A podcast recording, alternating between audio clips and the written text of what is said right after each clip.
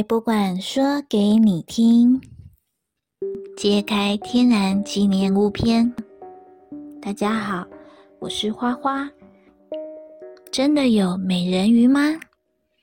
你相信真的有人鱼的存在吗？在台湾许多地方就流传着有人见到人鱼的事件，像是在日月潭的少竹六流传着这样古老的传说。日月潭对少族来说，就像是大地的母亲，孕育着世世代代的孩子。而在日月潭的深处，住着像是人鱼一般长发的精灵，少族人称他为达克拉哈。他曾经为了守护日月潭，与少族们发生了冲突喽。在一百多年前的某一天，少族人发现他们在日月潭里的捕鱼虾器具，像是网子、捕桶、捕笼等，都有不明原因就坏掉，不能使用了。这样的情况持续了好久的一段时间。于是部落长老拒绝了族民一起开了会。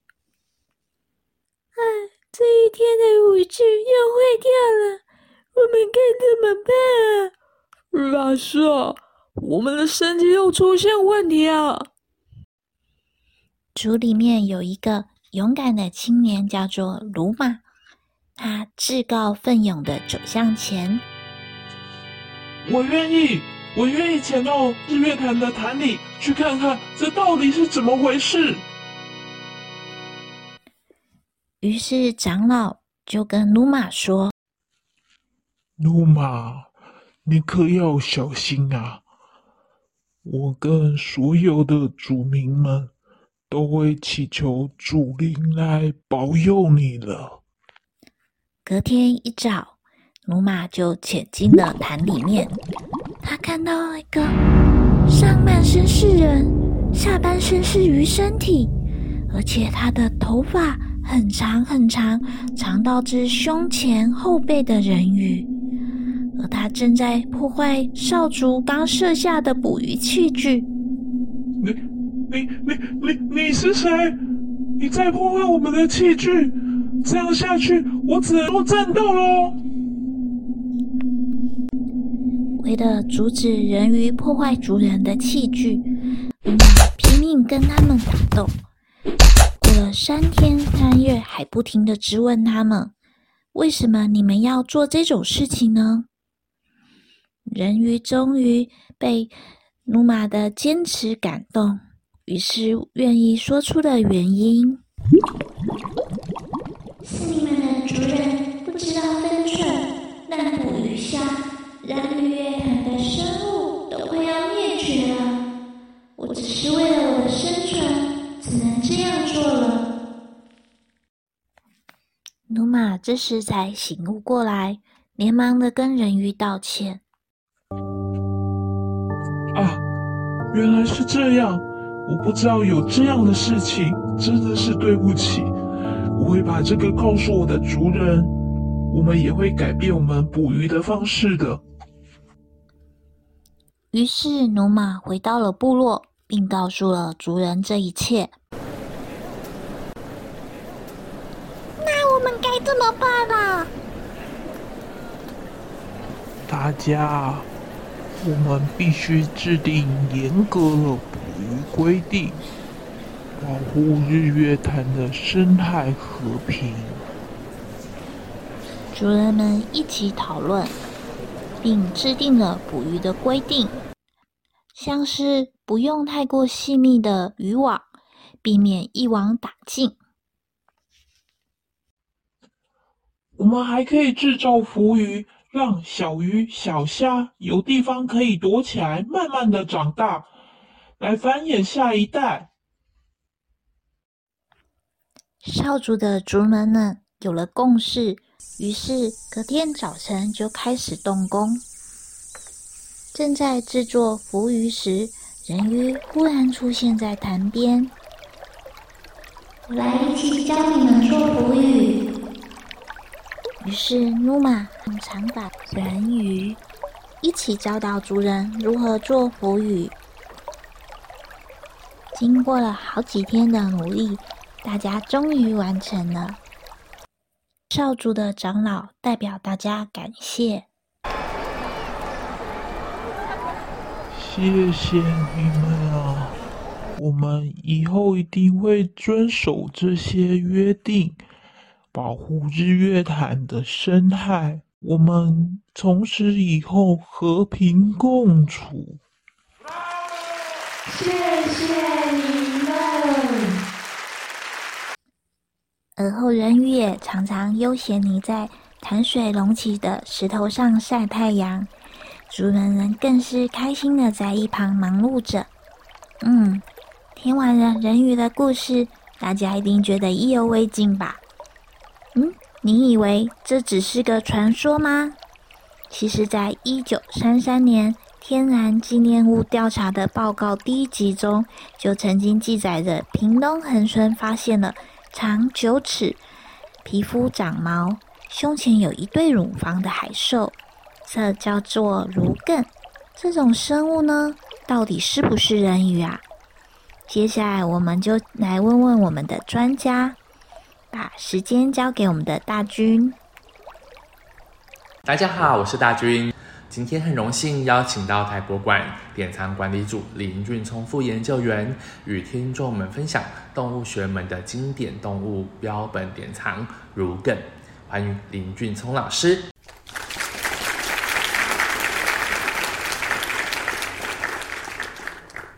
大家好，林老师好。说到如艮。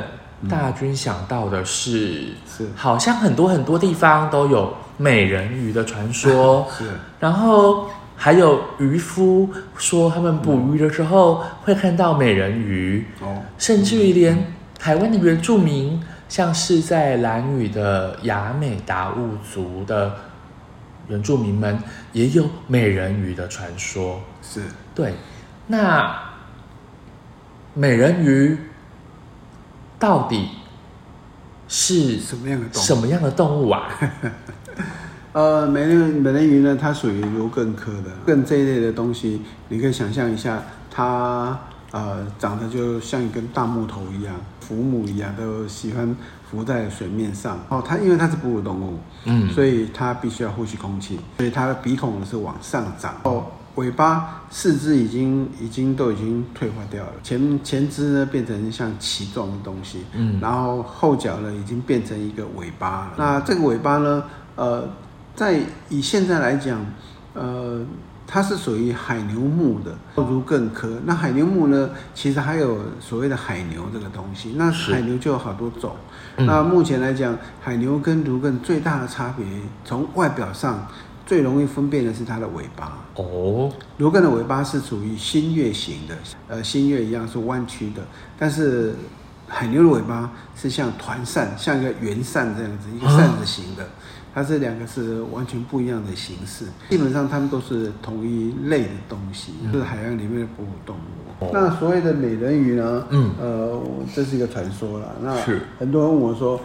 啊，这长这个样子，怎么叫美人鱼呢？对啊，长的样子，哎，说说丑嘛，还还有点对不起她。可是说她漂亮，也怎么想都想不出来。就看起来憨憨的，有点可爱可爱、呆呆的这样子感觉。对，就呆呆的，然后胖胖的一整只，啊，游泳速度也不快，然后脾气非常温驯。嗯。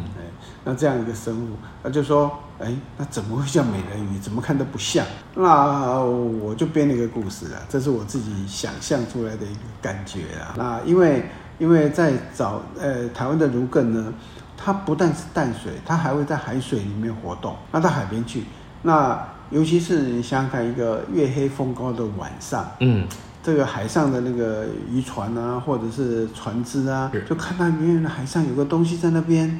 然后看得不是很清楚，然后呢，他抱着一个小宝宝在那边喂奶，嗯、感觉哇，这很像一个一个母子的美人图，称它为美人鱼，这是我说的，随便讲讲，大家随便听听。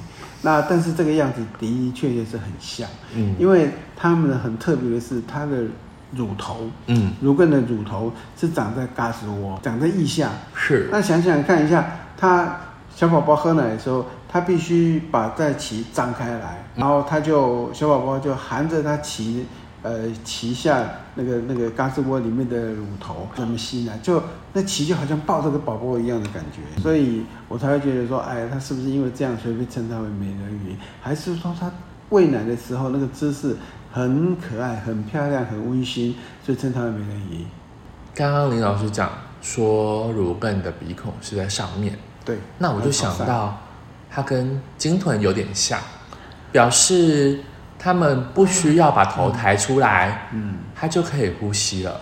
呃，它跟鲸它跟鲸豚比较不像的地方是，它的鼻子还是在鼻子的位置。这个鲸豚鲸豚的鼻子已经长到头顶上去了，这是它们有点差别。然后它们的鼻子倒比较像海豹、海狗一样哦，它是属于原来鼻子相关的位置，只是说它是朝上方的，这样，因为朝上方呢方便它呼吸，而且它还有一层膜可以关起来。它潜到水里去的时候，可以把那个鼻孔给关起来，这样潜水的时候才不会进水。有闭气的开关。对对对，才不会呛到水。好有趣哦。然后，嗯，好像我们今天要讲这个儒艮，跟林老师好像有一个哦 密切的故事。这件事情，嗯，说起来话长，到好多年前的事情，民国七十五年的时候。因为那时候我刚进博物馆，然后我们那时候就做了一个计划，就到小琉球去做调查。那因为我本身研究的是爬虫类，我就去那边调查爬虫类。那边调查的时候，我就住在一个小琉球大饭店，当时它是唯一的一个一一个小琉球一个饭店，嗯，他就住在那边。那那边的老板呢，就因为住的时候，我们一住都是四五天，而且我们大概大概两个月都就会去一趟，然后所以跟他老板也很熟了，嗯，那那老板呢？他们有一群朋友，他们想要促进小琉球的观光，所以他们弄了一个什么小琉球动物海底动物园。那有一天呢，他就找了他的朋友来，然后问我，问我说，呃，像大型的鲸豚类的的标本啊，嗯，要怎么去做？我想说，啊，这个讲了你也你也你也很难懂啊。但是没关系，你既然问了，我就讲。我就大致上跟他讲说怎么制作，怎么制作，怎么制作，跟他讲了一遍，嗯，跟他讲一遍。然后这件事情也就到此为止，我就、嗯、我就没有没有再去想它了。反正只是大家聊天嘛，我就聊到说标本怎么做，那、嗯、刚好我也知道，所以就跟他们介绍了一下。啊、然后在很多年后呢，有一天，奇美博物馆的一位小姐啊，她是专专门管那个动物标本的一个小姐，她就打电话来，嗯，给我，她说。哎，阿聪啊，那个那个儒艮标本你们有没有兴趣要？我说如果标本怎么会没兴趣要呢？有啊，有兴趣要啊。那你们奇美博物馆不不要吗？他说，因为他们现在是以陆地上的动物为主啊，展场上也是以陆地上的动物。如果要再开辟一个海底的，可能比较不方便。嗯，所以他就说，看如果有人需要可以要的话，他就会把它转送给我们。我说转送啊，那哪来的？他说就有一位民众捐的。我说哦，好啊，那我去看一下，看他状况怎么样。断头断脚的那我可不要。反正就去看了一看，我去看了一下，哇，很完整，只是制作的手法有一点粗糙，但是基本上它是很完整的一整只的一个标本。嗯，我说好啊，可以啊，这次我们可以收收下来。然后我就问了他一些基本的资料，比如说呃是谁送的啊？总要跟人家接触一下吧，对，我要谢谢人家。捐赠者，对，要捐赠者。然后再来就是，呃，他采集的时间、地点这些东西，嗯、他说他也不知道，要问那个捐赠的人。我说好好好，那我就问了他名字，他跟我说姓蔡，然后那个名字呢，我听起来这名字好熟悉哦，但是一直想想想想想想想不起来说这名字是什么时候听过的，就想了好久。终于有一天想起来的啊，就小琉球嘛，它里面他们呃那那那那，个老板的的朋友里面就有一个姓蔡的，然后哎名字就是好像是一样的，印象中好像是一样。那我就跟那个前面陈小姐要了一下他联络的的资料，我就打电话过去给他，然后一聊起来，还真的就是那一位先生哇，然后他就当时我跟他大致上讲了一下过程方法，他竟然就做了。怎么这么厉害？他没有跟我讲说他们发现的这一只儒梗，就把它做起来的，就就土法炼钢就把它做起来了。嗯，然后然后因为在他们那个所谓动物园里面放了一段时间，动物园后来他们收起来了，嗯，收起来之后，这一只标本呢，他们觉得丢掉可惜，嗯，所以他们就想啊，转送给秦美博物馆。刚好秦美博物馆，他他们的政策的关系，还要转正到我们博物馆来，那很高兴就把它收下来。那收下来，收下来之后，我们就给它稍微做个重新的拆开，做个重新的制作，嗯，把它整理一下，让它呃比较恢复一下正常的样子，比较漂亮的样子。然后现在呢，就变成我们的典藏哦。所以这件事情来对来对我来讲。从七十五年一直到到几年前回到我们博物馆来，那、嗯、真的是一个算是一个善缘吧。这绕了一大圈，当初林老师一个只是哎告诉你大概怎么做，结果没有想到他真的做出来，他做出来了。然后多年之后又跟你重逢了，对，又回来了，对，回到博物馆来，嗯，那。这么说，嗯，这是而且刚呃漏了题了，嗯，这一只标本应该是真正在台湾呃捕捉到的，呃，应该不算捕捉，因为它是搁浅死亡在小琉球的海边，因为七十五年的时候搁浅在小琉球海边，然后是由这个蔡先生发现的，嗯，那发现之后呢，那个乡公所就把它交给他，那他就呃把它做成标本，哦，这也是当时。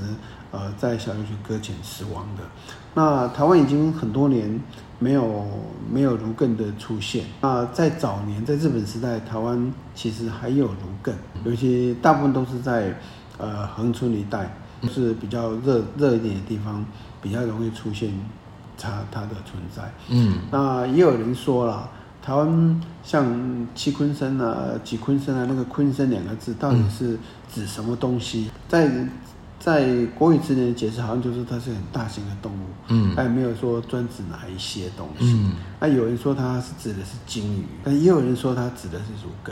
哦，所以可能当时呃台湾呃周遭可能儒艮还蛮多的，是说后来呃嗯台湾人喜欢吃嘛，就吃光了。什么？这么可爱的儒艮，竟然人人类也吃得下去？呃，其实。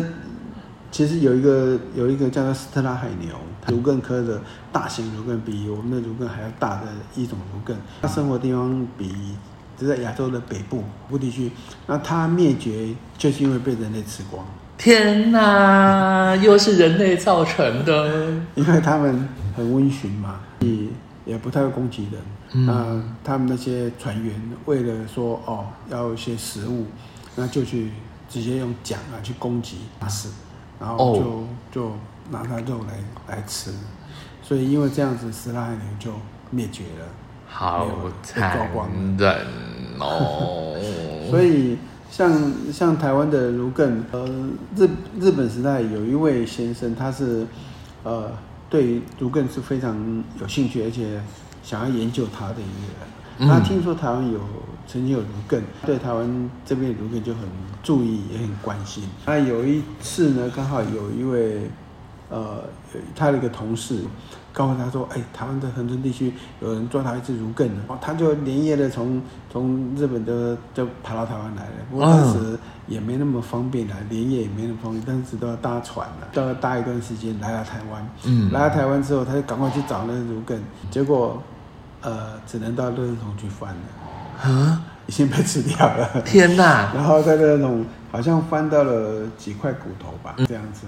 所以，但是至少证明说，台湾的的确确曾经有儒艮的存在。嗯。然后他也把儒艮这东西在日本时代把它定为天然纪念物。哦。就是它是一个比较特别需要保护而且稀少的的一种动物。那。所以，刚刚林老师讲的那一只小琉球搁浅死亡的儒艮，嗯哦、是台博馆典藏的第一只儒艮喽？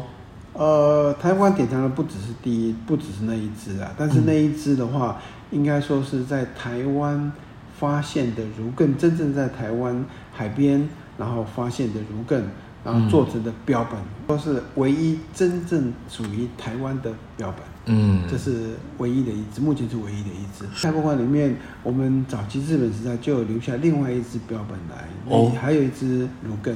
那这只儒艮的话，呃，它不是台湾的，在菲律宾吕宋岛南方的一个海海峡里面去捕捉到的。那捕捉到之后呢，因为当时。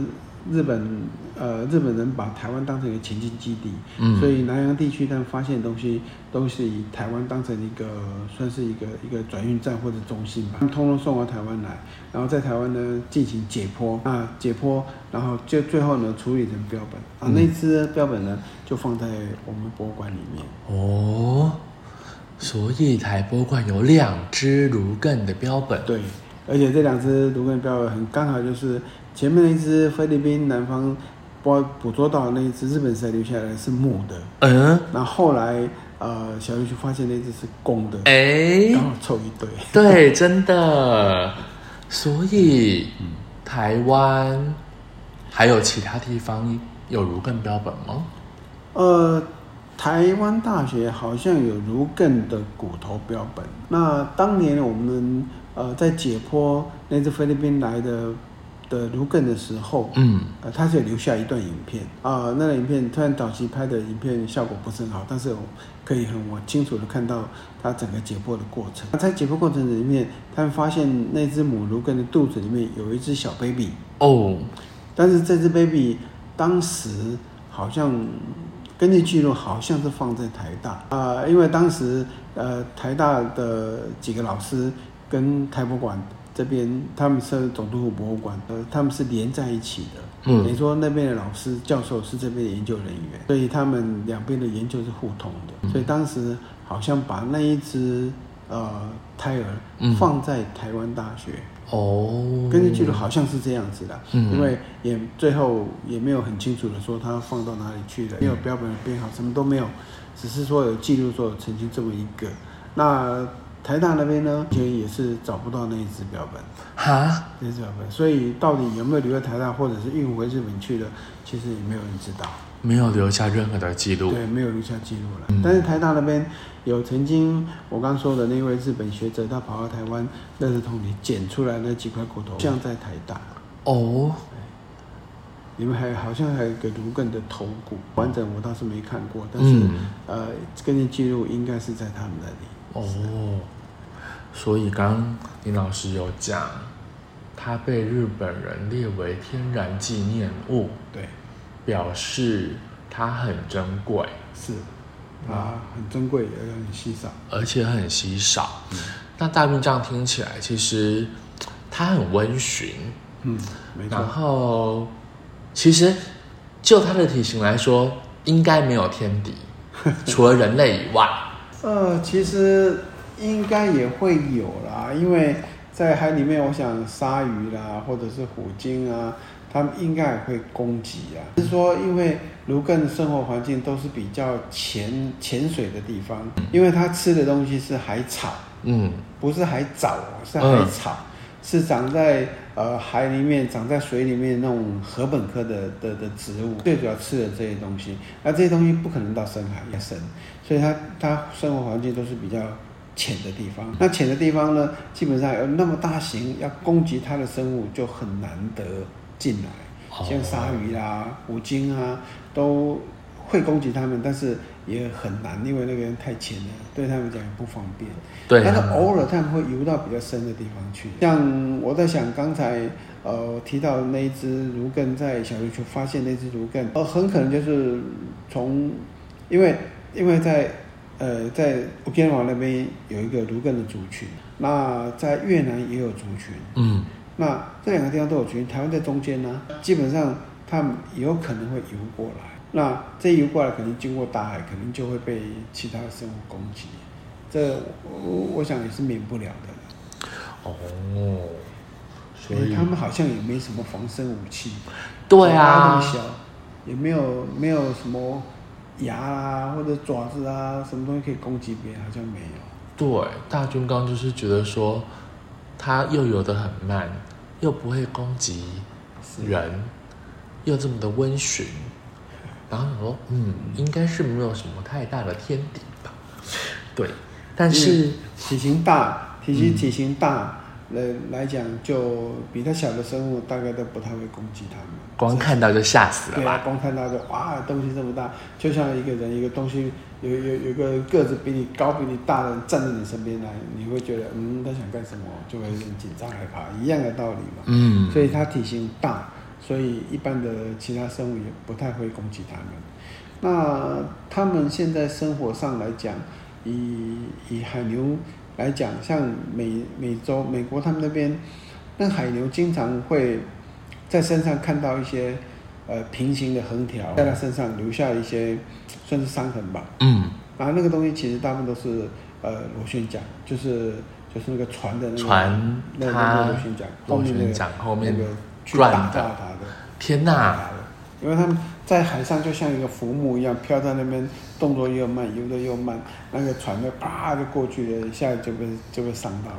哦，好倒霉哦！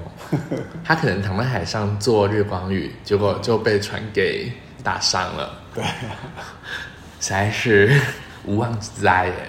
可是这样听起来，台湾好像曾经有儒艮，可是我们，嗯。现在似乎都没有看到过啊！现在现在台湾来讲，基本上台湾啊、呃、应该是没有儒艮的。嗯，但是儒艮这东西它会会游来游去的。嗯，呃，它也会在大海上游动，所以搞不好哪一天又有哪一只儒艮出现在台湾说不定。嗯，那希望说。因为台湾我们都要保育的有成，环境保护的好，嗯啊，其实台湾有些条件，有些地方还是有他们喜欢的环境。因为我刚刚讲它是吃海草，是啊，那台湾其实有些地方还是有这样的环境，所以希望哪一天又能够看到他们吧。很希望，如果哪一天可以看到他们出现，那就真的很棒了。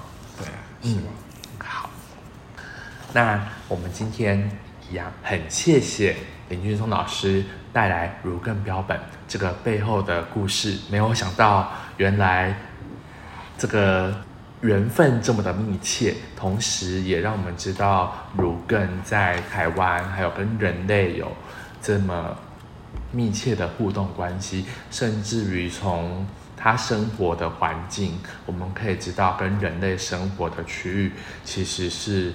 高度重叠的，所以可以想见，儒艮它的生存应该非常非常的不容易，因为常常被人类干扰，要么不是被船打到，要么就是 对，可能猎杀了，被猎杀了。对，其实还值得我们的。大众来去关注如更它后续的环境跟它的族群，然后也值得再去深入的探究。